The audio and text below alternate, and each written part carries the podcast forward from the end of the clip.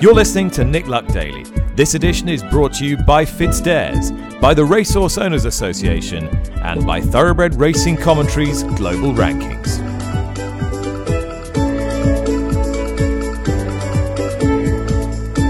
Good morning, welcome to the show. It's Tuesday, the 18th of July. It's overcast here in TW11 today, but pleasantly warm, not as uncomfortably hot as it is throughout Europe. Actually, really rather pleasant, as I'm sure it is in Ireland, where I find Jane Mangan just five days out from the Irish Oaks, which takes place this Saturday. Another big race, another big weekend, another classic. Jane, your thoughts on it at this stage, however? I would hope and I would pray that when we have a final field, maybe after confirmations this afternoon, that something or somebody is going to take on Aidan O'Brien, uh, with the exception of Joseph, who might run Lumiere Rock, the filly that was second at Ascot. We're looking like a similar race to the Derby where Aidan saddled the first four home and Joseph had the fifth because the top horse Savethelastdance. She's your obvious favourite. Second at, uh, in Epsom, an impressive winner at Chester. Warm Heart, the Ribblesdale winner. She was brilliant at Ascot. It might not be a straightforward uh, choice for Ryan Moore between the two, and Aid has indicated he's likely to run Be Happy as well. They're the standouts. I would. Where is the the cross channel competition? Is there anybody going to take on Team Ballydoyle? All right, we are looking for a challenger uh, to to Aidan O'Brien in the Irish Oaks. I think we found one. Step forward, Rafe Beckett with Bluestocking. You're going, aren't you, Rafe? Yeah, she'll run. Yeah, she's in good shape. Happy with her. Excellent. Um, and that Ascot run, you must have watched it a few times. What do you make of it in the round, and how hopeful are you you can get the better of the winner? Well, we're pretty close to the winner at, at Lingfield when she was only just ready. I didn't. I think. I think you know we sort of stuck down on the fence at Ascot and in behind, and didn't really get uh, get a chance to get her into full into full swing. I we didn't feel until it was all over. Um, I think Frankie definitely felt that. So um, yeah, she's she's she's. I think you know she looks great. I'm very happy with her, um, and so we go. And Colin Keane will ride. Uh, and this is a, a, tried and tested formula. Juddmonte, Rafe Beckett, Colin Keane, Irish Classic. It sounds easy, doesn't it? Mm, yeah, if only it was. um, do you, do you think she is a filly who, um, as the season progresses, is going to make up into a filly who who wants even further than a mile and a half and maybe be a Leger filly, or do you see this as her optimum? Difficult that one. Um, we're, we're, we're putting her in the Leger. I think this weekend will tell us a lot. In all likelihood, I think we'll find out a good deal this weekend. She's dissimilar to Simple Verse in, in that she's always shown a bit more, for example. So I'm hoping that, um, I'm, like I say, I'm hoping we find out this weekend. Uh, and Westover bashing onto the King George? At the moment, he's in good shape, yes. And at the moment, he, he we're, uh, we're we'll leave him in at the confirmation stage and then work it out from there. But yeah, he's in he's in good form. All right, well there you go, Jane Rafe Beckett. As I said, simple, isn't it? Juddmonte, Beckett, Keane, Irish Classic. They did it with Westover. They're going to do it again with with Bluestocking. Why not? Why not? She actually looked like she lacked a little bit of tactical pace on the real quick round at Ascot, and she finished to really good effect. I would see her passing Lumiere Rock. I could see her doing that. I could see her getting a lot closer to Warm Heart on this occasion, and I I'm glad they're up for the challenge. They've booked a champion jockey, and British Raiders have such a good record in this oh. race. It's very easy to get lost in the Curragh, oh, it's hard to beat Coolmore. Well, Jessica did it last year with a Coolmore homebred called Magical Lagoon. A couple of years ago, Starcatcher sprung a surprise for hang John hang, Gosden. Hang on, that? is that does that count as beating Coolmore? Jessica did it with a Coolmore homebred. I'm not sure that does. Does it? Well, actually, then you go to back two two years before that. Ger Lyons did it for Sue Magnier. So yeah, I, I get it, I get it. But at the same time, you have John Gosden, you William Haggas. John Gosden did with Enable, of course, and Hugo Palmer back with Covert Love in 2015. Yeah. Pat Smullen. Alain de Roy it with Chicquita, the only race she ever won. Great Heavens did it in 2012 before Snow Fairy and Sariska. It can be done. I know they're all good names, but sometimes you would hope that the UK have good horses and that they'll bring them across. I was disappointed Soul Sister went to France, but I'm glad Bluestocking is coming to Ireland. Yeah, absolutely. And the one thing you know about Rafe Beckett, he's never going to be frightened of anything or anybody or any race or any set of circumstances. I did, I enjoyed his um, wry, if only it, it was that easy at the end of that interview, because the the whole uh, Beckett, Juddmonte, Colin Keane, that whole jockey booking thing is a sort of a bit of the gift that keeps on giving, isn't it? But I, I, this is a this is a a system that has worked in at the Curragh before. It has. Now, in saying that, you know, Westover on the day in the Irish Derby was a pretty much a steering job. Um, this will be uh, a little bit different because she's not going to be uh, top of the market. But look, Juddmonte have their their preference. Colin's the champion here, and I can see why they're going in that direction. Uh, then we must mention Jessica Harrington could have a couple of contenders. Would Sands of Heaven go up to a mile and a half? The Coronation uh, third. Village Voice ran in the Ribblesdale. She ran okay. Azazat is one that I wouldn't overlook for the Aga Khan and Dermot Weld. Dermot Weld hasn't won this race since 1996. Dance Design and Michael Kinane in 1996. She's a good filly. She was second in the Munster Oaks to Ross Carberry last time. Ross Carberry obviously being an older filly. And I wouldn't, you know, Joseph O'Brien, Lumiere Rock ran well at Ascot. She shouldn't be dismissed, but it is a classic. We're getting to the end of the classics now. And I was fearing all last week that it wouldn't be a deep affair. Uh, I was kind of hoping that there might be something come in left field. So I am glad we have a little bit of cross channel interest, albeit it's not uh, Al Asifah or indeed uh, the Epsom Oaks winner.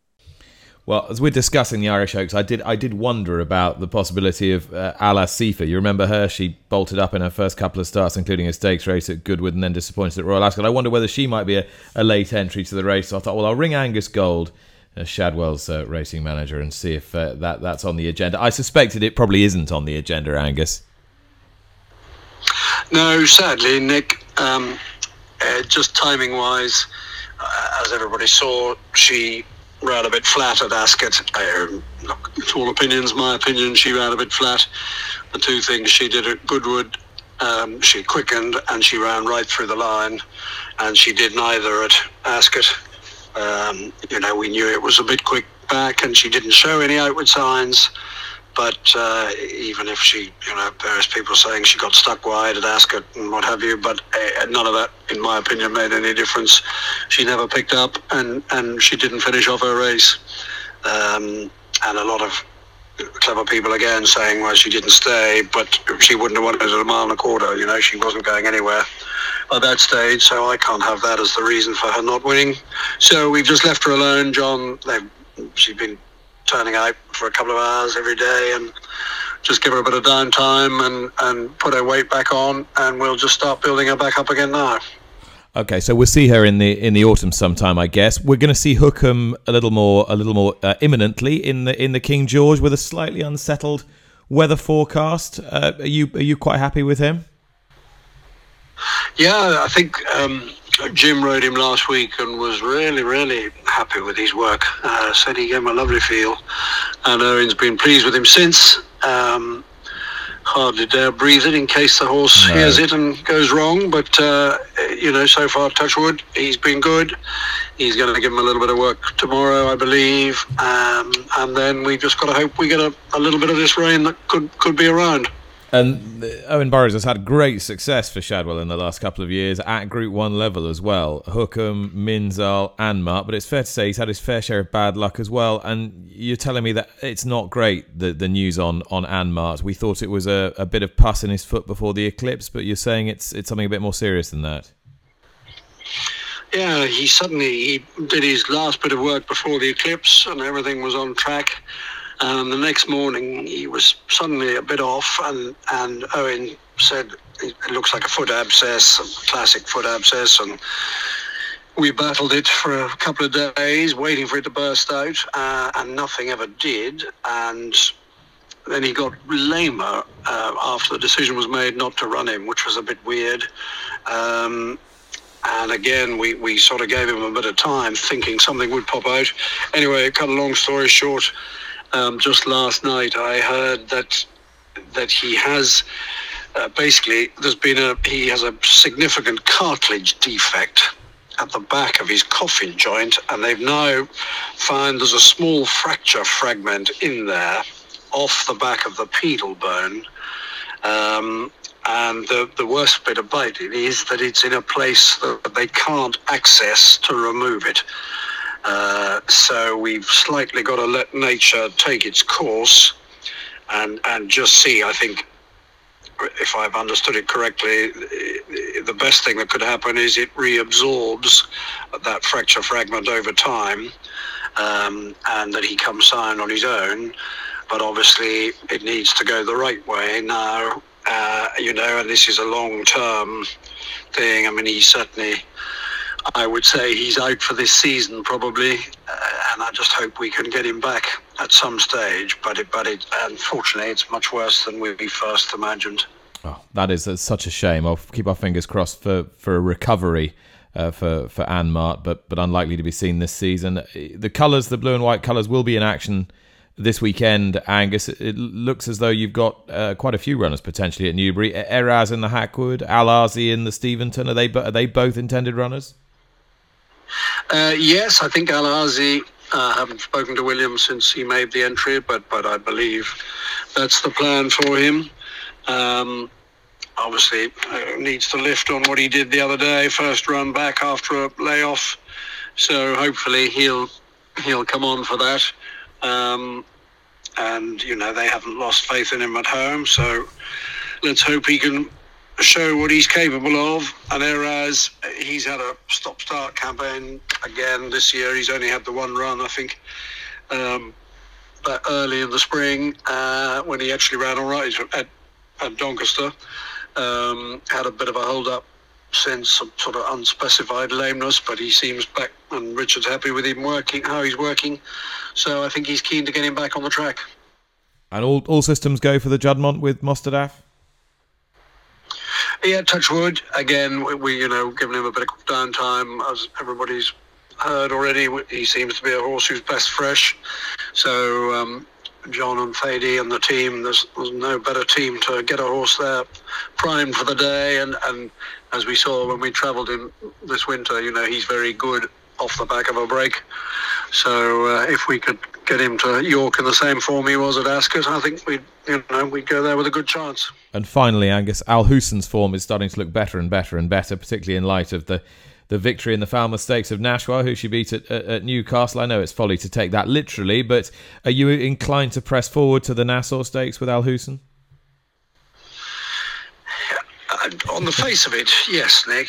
Um, obviously, you know, every day I listen to your podcast and you read the paper, and there's somebody else turning up with another crack, and it was fantastic to see Nashwa come out and win so well at Newmarket last week. That was much more the, the Nashwa everybody saw last year. Um, so I'm not going to say, you know, we, we go there with a good chance. Uh, I think there's some very good fillies, Christopher Head's filly and um, uh, among others. So, uh, it, look, I need to speak to obviously to Roger Varian and see how she is, and to Sheikha Hissa, and and just see do we want to sort of keep a, a, a, notch below that, or do we want to have a go at the best? She's now a dual stakes winner this year. She's as tough as she as they come. Um, you know, it'd be lovely to have a crack at a big one with her. Just as we, as Roger said to me the other day, to be honest, we don't really know how good she is because we've always imagined she was below the best, but she keeps coming out and doing it. So uh, we might have a go at it. Angus Gold there, and uh, sometimes you you call somebody up and you get more than you bargain for, but not necessarily in a good way, and and that's that's really crappy news about um Anmaat Jane. And as I said, Owen Burrows has had loads of success for Shadwell, but has had a fair old slug of bad luck into the bargain. He really has, particularly with his top horses. We remember uh, Hukum um, and, and, and, a number of contenders, but this this fella has just progressed and progressed and progressed. He is a gelding, so a lot of people thinking, oh, would he be able to to have a future at stud? He doesn't have that option. He's the five year old that just continued to progress up until probably the the career best he did in the Prix d'Ispahan last time when he beat light infantry. Uh, anything to do with the foot, the foot capsule inside the hoof is real intricate. You can imagine how many bones you have in your foot. We'll then put a, a hoof capsule around that and try to access it uh, in an, an, animal which is basically over half a ton. Um, that is when you get into pedal bones, coffin bones, um, any kind of a ligament in the foot, it's really, really tough. So I can imagine their frustration at not being able to, number one, put the horse at ease if he is in, in pain, and two, having to make a decision like this when he seems to be in the prime of his life. Okay, and on a more positive note, Hukum does um, bash onto the King George, and so does Westover, according to Rafe Beckett. So we're starting to look like a quite a, a foolish King George, aren't we? Um, I'm sure Aidan's going to run Adelaide River and maybe one or two others. Um, we know about Hukum. We know that uh, Emily Upjohn is a, a, likely starter, Westover as well. It's just beginning to build quite nicely. We heard about Pyledriver yesterday, the defending champion.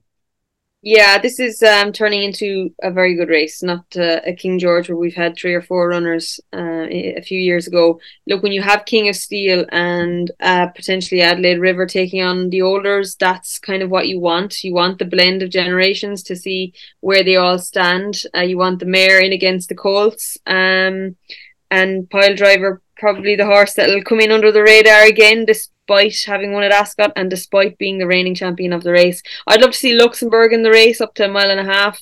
Um, I think he's maybe capable of putting up a career best performance at that distance. And uh, yeah, it, it looks like it's shaping up into a very good race. I I would say the, the Oaks is at risk of getting overlooked by it. Um, so I don't want to go concentrating on it yet, but King of Steel is the one I'm really looking forward to seeing uh, up to that distance taking on those type of horses. Definitely. Um, Rafe Beckett was mentioning um, that he has got runners at Newbury this weekend and, and Angus Gold likewise. One of Beckett's runners at Newbury will be Lezoo, owned by Marc Chan, and that will be the reappearance of a certain Frankie Dettori, who's um, been off with suspension for a couple of weeks. He will be back at Newbury Saturday to ride Lezoo. He's at his um, daughter Mia's graduation today in Newcastle, he was telling me. So um, he is back. What did you make of the the split with it with his long term manager, Jane? Do you think that'll make any difference to the man on the Clapham omnibus or not? Um, I I met Peter at the at Royal Ascot. Um, obviously, he's been a huge part of his team for all of his career. So I thought it was very funny timing to do it in the middle of his final season, particularly when he's been uh, the sculptor to basically shape his his career, and particularly this final furore, uh, this final um, swan song year. So I, I, thought it was strange timing, but I personally don't really care if Frankie can ride to the best of his ability without Peter Burrell. Then that's all that matters. Now, Jane, I don't want to rake over old ground, obviously, and we talked a lot about the the weekend's action yesterday. But how's our how's our side bet coming along? Yeah, you're going well anyway. So just for anybody who doesn't listen uh, to to us or doesn't care, um, City of Troy and Ylang Ylang, we have a bet. Nick wants, or Nick is on that uh, City of Troy win a Group One before Ylang Ylang. Ylang Ylang is the filly that won uh, maiden on Derby weekend at the Curragh, and of course City of Troy ran through the whiteboards the same day or the same weekend. Uh, you have now won a Group Two and are the top rated two year old in training by Timeform. Uh, I think the highest rated superlative winner ever, and uh, I still have won a maiden. So I'm just going to type in which race comes first on Champions Weekend at the Curragh. Is it the Moyglare or is it the National Stakes? Yeah, but here's the other thing. So where you've got a massive advantage is that Ylang Ylang also has an entry in the Phoenix Stakes. Now you wouldn't think of that, obviously, would you? Because she's a filly, but she's got the entry, and that comes that comes a full month before Irish Champions Weekend. So you've got you've got a shot. You've got a shot. I have, just... I, I have half a chance, and you know what else I have? I have if she doesn't run in the Phoenix, I run thirty minutes before you. If she runs in the Moyglare, I run thirty minutes before you uh, on Champions Weekend on the Sunday, September tenth at the Curragh. National Stakes is at 325, Moyglare is at 255. So I still have a chance. Anybody know anything about Ylang Ylang? How is she doing? How's my bet prospects going. Uh, but I did laugh when your guy, um, at, like when he hit the front, I was thinking, okay, he's a good horse. And then when he crossed the line, I was thinking, oh God, I might, I might be buying Nick dinner yet. Uh, do you know the way these things pan out? I, you'll beat me by half an hour, and you'll scramble home by a short head, and City of Troy will majestically win the national a dozen lengths, and then we'll go uh, Dutch. He's good. And I saw somewhere, uh, I think Tom Magnier tweeted online that justify his touchdown in the Southern Hemisphere where he's going to be crowned champion first season sire. So it all seems to be happening for Justify right now after the filly was so good in France as well. And um, yeah, the season's shaping up nicely. But I would hope the Curragh will this weekend warmer souls. Hopefully the wind will stay away and we'll attract a few people through the gates because um it is a classic after all, and I'm I'm trying to to you know get get a little bit excited about it but all i can hear online and see online is the promotion of the galway races and i'm thinking god that that that gets everybody excited. What what are we missing? All right jane well your wish is my command. Here is tom magnier um coolmore australia. Uh, tom justifies literally just touched down yeah yeah, uh, he arrived uh, into Melbourne this evening. Obviously, a long, a long trip from uh, from Coolmore, America, but he's done it uh, a few times. And yeah, he's tra- the lads are very happy with the way he travels. So it's obviously winter time uh, down here, but uh, the winters aren't too bad, as you know. So listen, he he'll have a couple of weeks off, and he'll start covering mares on the first of September um, the the importance of what happened over the weekend is hardly going to be going to be lost on you. Uh, how how satisfying was watching an American Triple Crown winner sire perhaps the two best juveniles in Europe this season in one weekend? It's so exciting. Um, obviously, uh, Dad and you know Derek and and Michael Tabor and everybody have had have held this horse uh, in in high regard from day one, and he got tremendous support. But um, yeah, Dad has has had a thing about this stallion um, from the start, and he supported heavily. And obviously, to see what happened at the weekend, I suppose. Um, you know, it, it shows that, you know, he really is a very exciting young stallion to have the, the best colt and, and the best uh, filly two year old in Europe. Um, uh, Aidan was just blown away by um, the horse uh, in Newmarket. He was just unbelievably impressive. You know, and he's got a very good filly. Probably, arguably, he had the best two-year-old filly down here in learning to fly. So he's a stallion, not only doing it, you know, in the northern hemisphere, he's doing it in the south as well, and it's very exciting. I mean, sometimes matching these European pedigrees with North American stallions works. Other times it doesn't work. This looks to have, have really worked. If you were to put your finger on what it is that's that's making it happen, uh, even though it's early days, what would you say? I'd say the Scat Daddy factor um, was huge. Obviously, we lost Scat Daddy uh, very early, but again, Dad just had a massive uh, association and a big thing for Scat Daddy. Um, he was looking like being a really, really serious sire. Uh, that was taken too early, and I suppose Dad always was out there to try and find uh, the best son of him. So, and it's that line as well, isn't it, that goes back through through Johannesburg. Your your Breeders' Cup winner on the dirt, having done so much on turf. That versatility of surface and that temperament. Yeah, hundred percent. And uh, I suppose it looks like you know his his first crop was good, but it it, it seems apparent that his second crop uh, was a lot stronger than the first. So if the trend keeps going, the future is very exciting for Justify. And how is he viewed by the Aussies? What do they think?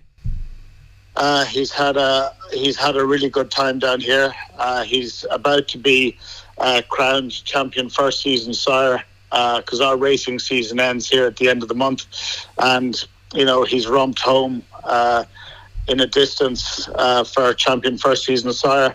As I said, he's got learning to fly. He's got a lot of good horses down here, so the Aussies really like him. He's got a full book, a very exciting book. Which we we just bought uh, a mare online there by Exceed And Excel for uh, 1.25 um, million Aussie. She's going to go to him.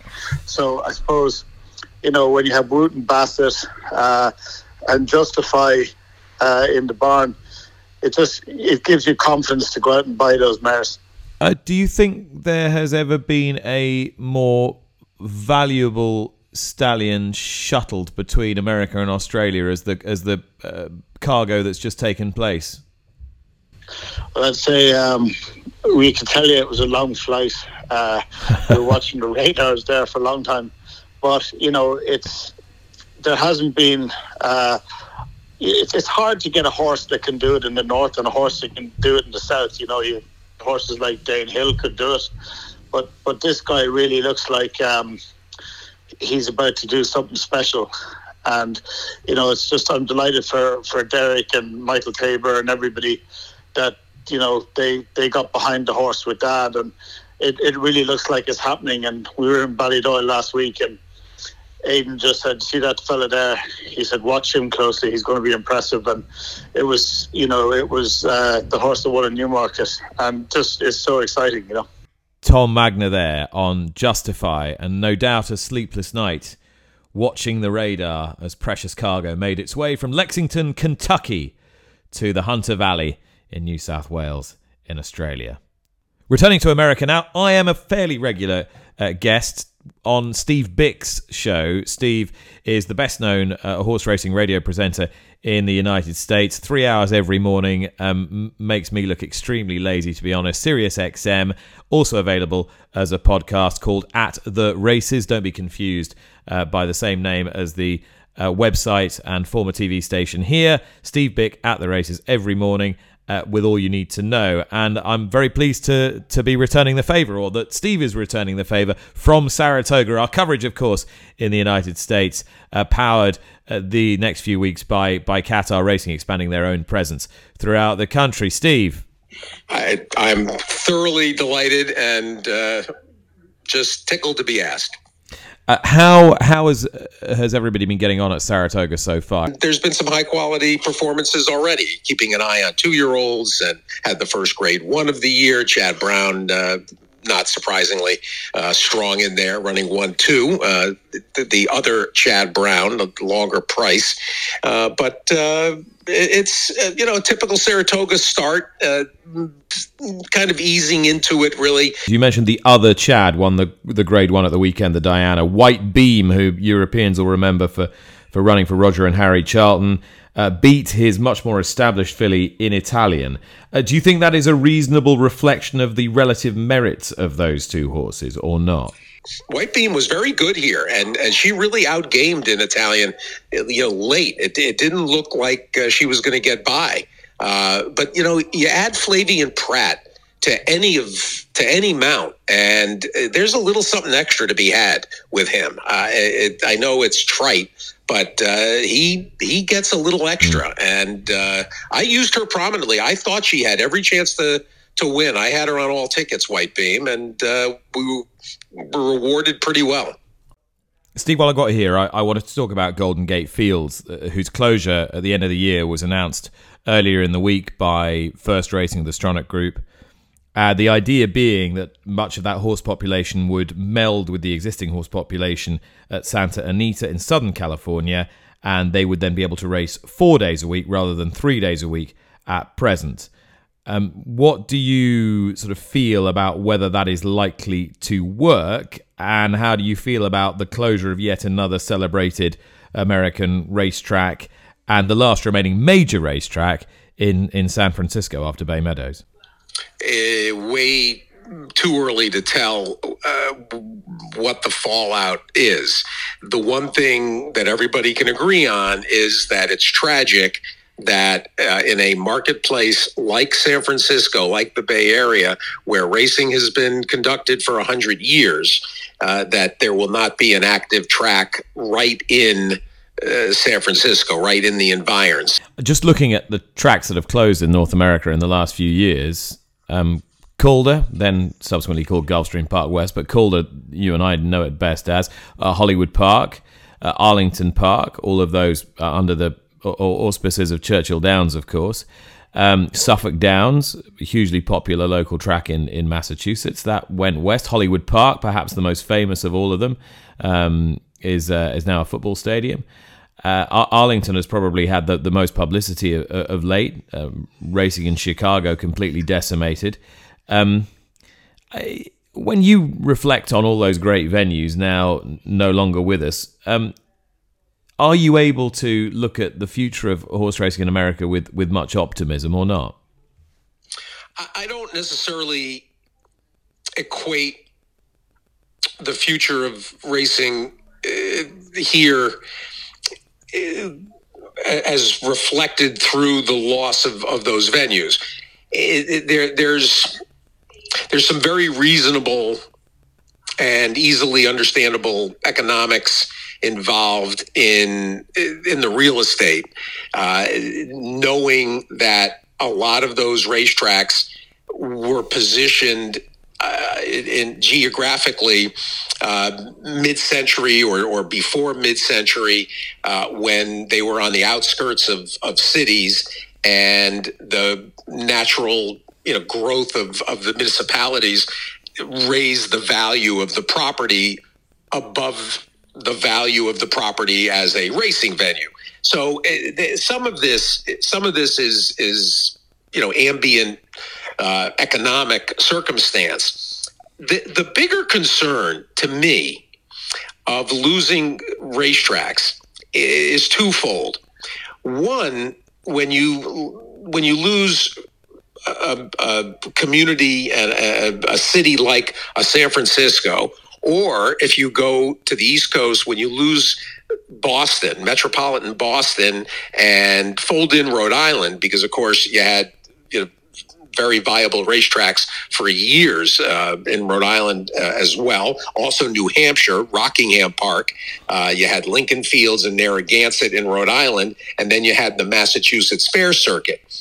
It, when you lose entire swaths of, of of the country and major population centers as a place for people to witness and experience racing uh, and get introduced to racing, that's a problem because we, we certainly can't count on uh, people, you know, wandering into television coverage of racing and being you know mesmerized or or you know being charmed uh, you get charmed by going you know to a, a venue seeing the animals, seeing the competition, betting on the races, and enjoying the sociability of the racetrack.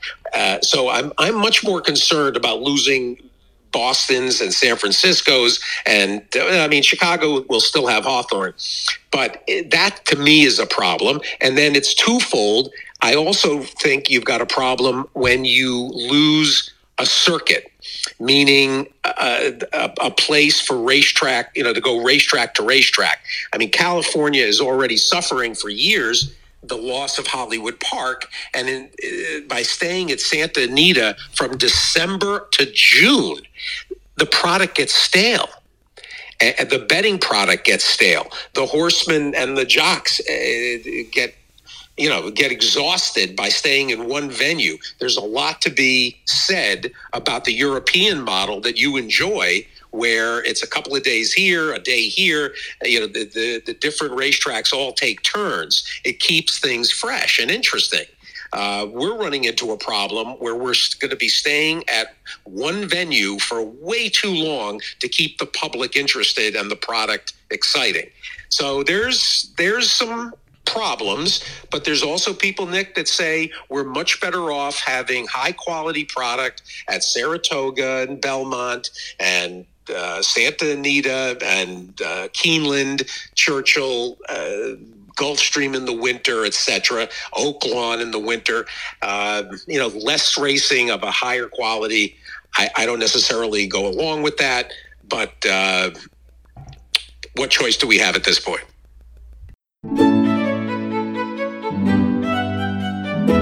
All right, it is Tuesday, so let's go around the world with our friends at Weatherbys uh, their excellent Global Stallion app, and the Stallion book. And I'm very pleased to welcome this week Belinda Strudwick from Ballygallon Stud in County Kilkenny, which has been in the Strudwick family since 1986. And perhaps whose most celebrated poster boys were those full brother stayers, Double Trigger and Double Eclipse. But much has happened since then, and it is perhaps one of the, the great examples of how to operate and manage a medium sized farm with sustainability and success. Um, Belinda, I hope I've uh, I hope I've introduced you the way you'd like to be introduced. Tell me if I haven't. No, uh, that sounds perfect, Nick. And I'm so glad actually that you just mentioned the the two stayer uh, the brothers, Double Trigger and Double Eclipse, because I think they rather got overlooked in the early days, having been bred under a company called Dean Investments. And Ballygallon probably didn't get the credit for breeding them. Uh, and in actual fact, it prompted me to look through Double Trigger's results. And of course, he was the most incredible horse um, as was his brother. Um, but Roy, my husband, bought the farm in 1986. It, it was bought from the Marshall family, who were mainly cattle farmers. There, there, there was a huge amount of development uh, that went on to turn it into a stud farm and what it is today. Um, Roy set about buying uh, some brood mares. He bought some well, some worked for him and some didn't. Um, and I came in a few years later. We then set about buying more brood mares uh, across. We bought in the UK, uh, America, France, and Ireland. And pretty much we're still working with a lot of the families that we invested in. We bought into some very nice families. And so, Belinda, what have been the key highlights so far for, for you as a team? Uh, the, after the two stayers, we then had Beckett, um, who went to sales. He went to Newmarket. He sold very well, and he was a Group One winner. Um, we've had Aragorn, uh, who was uh, multiple Group One winner, and we had a lot of fun uh, racing in America. Prior to that, we've had Indian Lodge. He went to top level and did very well for us. Um, notably, along the way, we've had Spirit Quartz, who was second in the Nunthorpe, um, a Group Two winner, Caspian Prince, um, Tower Bridge. Uh, one absolute superstar is Irish Correspondent, who went to Hong Kong, was renamed as Exultant how would you say you do it, Belinda? What are your gui- what are your guiding principles? Because you're you're clearly you're somebody with a, a great background in in equestrian in equestrianism and general kind of horse horsemanship. Yeah, so I started riding at a very young age. Um, it, it, was something. I mean, my, my mother said uh, from the age of about three, all I wanted to do was ride horses. Um, and I had a very good grounding. Um, a, wonderful lady called Liz Pickard who uh, taught me to ride, taught me a lot of horsemanship, along with Colonel Hurrell, who owned the stables uh, where I w- rode, um, who was just an amazing um, horseman. And I learned so much in the early days from them. Um, my background was I started showing, uh, hunting, and then did quite a lot of eventing at, a fairly high level. And from them, it, it's a discipline that I will forever be grateful for Liz Pickard to installing. She was a great taskmaster, a very tough lady, um, and demanded complete devotion to what we were doing. Um, and I think I learned so much without realizing at the time on conformation, um, feeding, all, all, the essentials, all the horsemanship that I now understand today, um, which I learned from from those people at, at, an early stage. We pay a lot of attention to detail here. As you know, we're a small farm.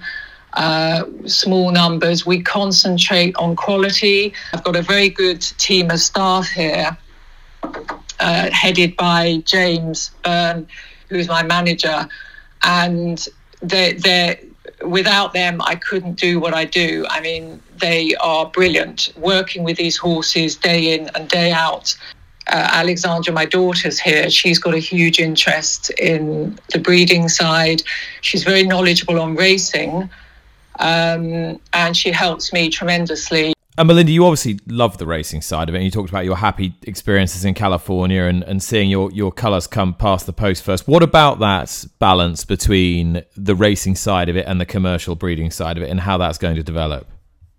We're sort of not unhappy to keep some uh, and put in training ourselves. I still have quite a few in training, but uh, I think we will have to be more commercial. Um, sadly, Roy was diagnosed with Alzheimer's uh, a few years ago, and so I'm very much running the farm by myself, which is a huge responsibility.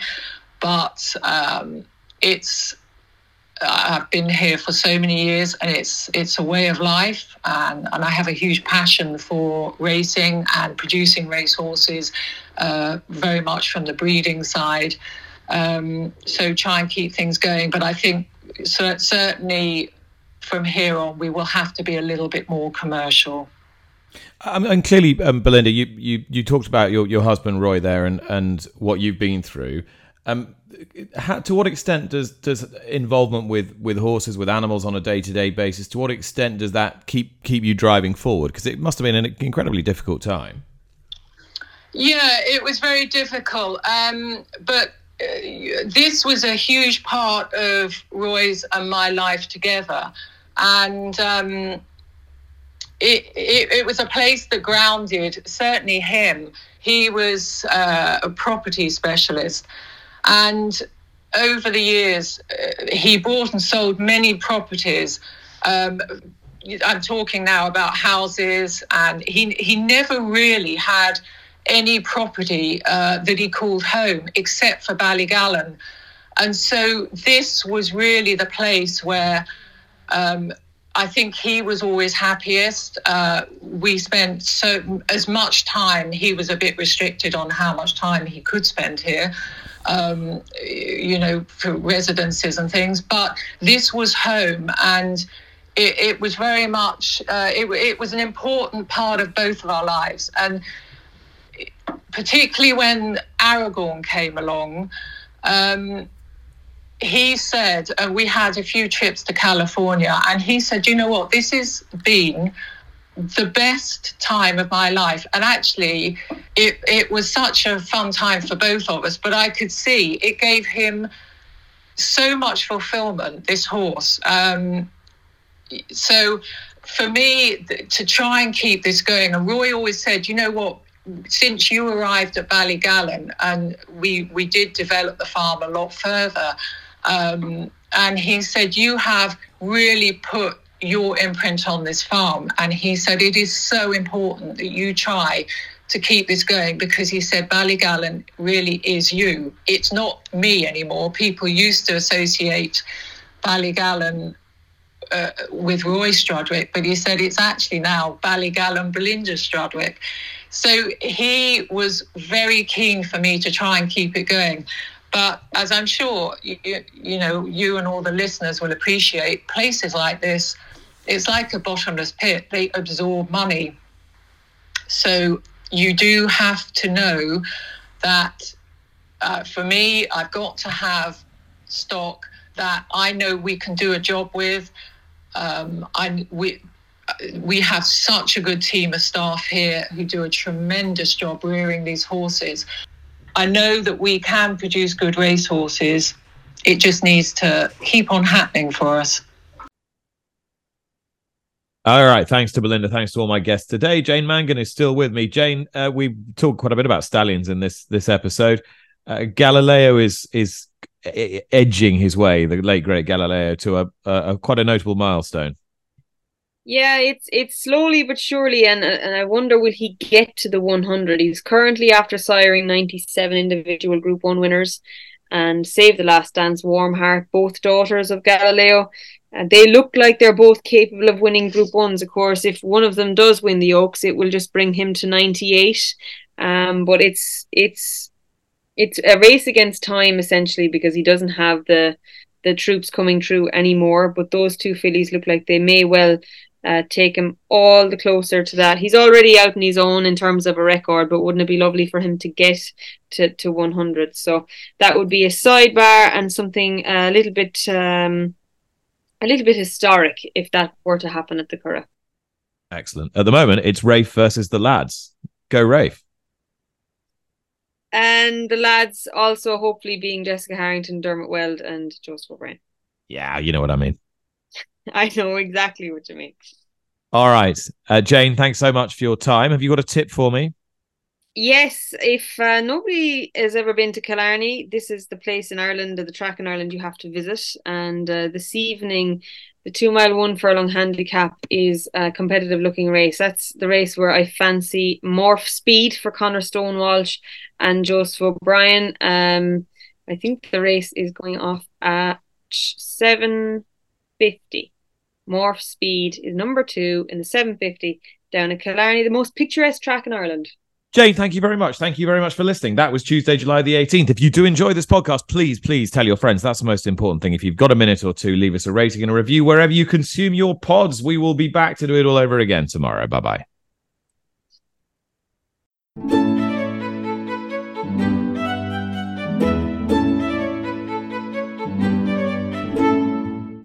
You've been listening to Nick Luck Daily, brought to you in association with FitzDares, the Racehorse Owners Association, and Thoroughbred Racing Commentary.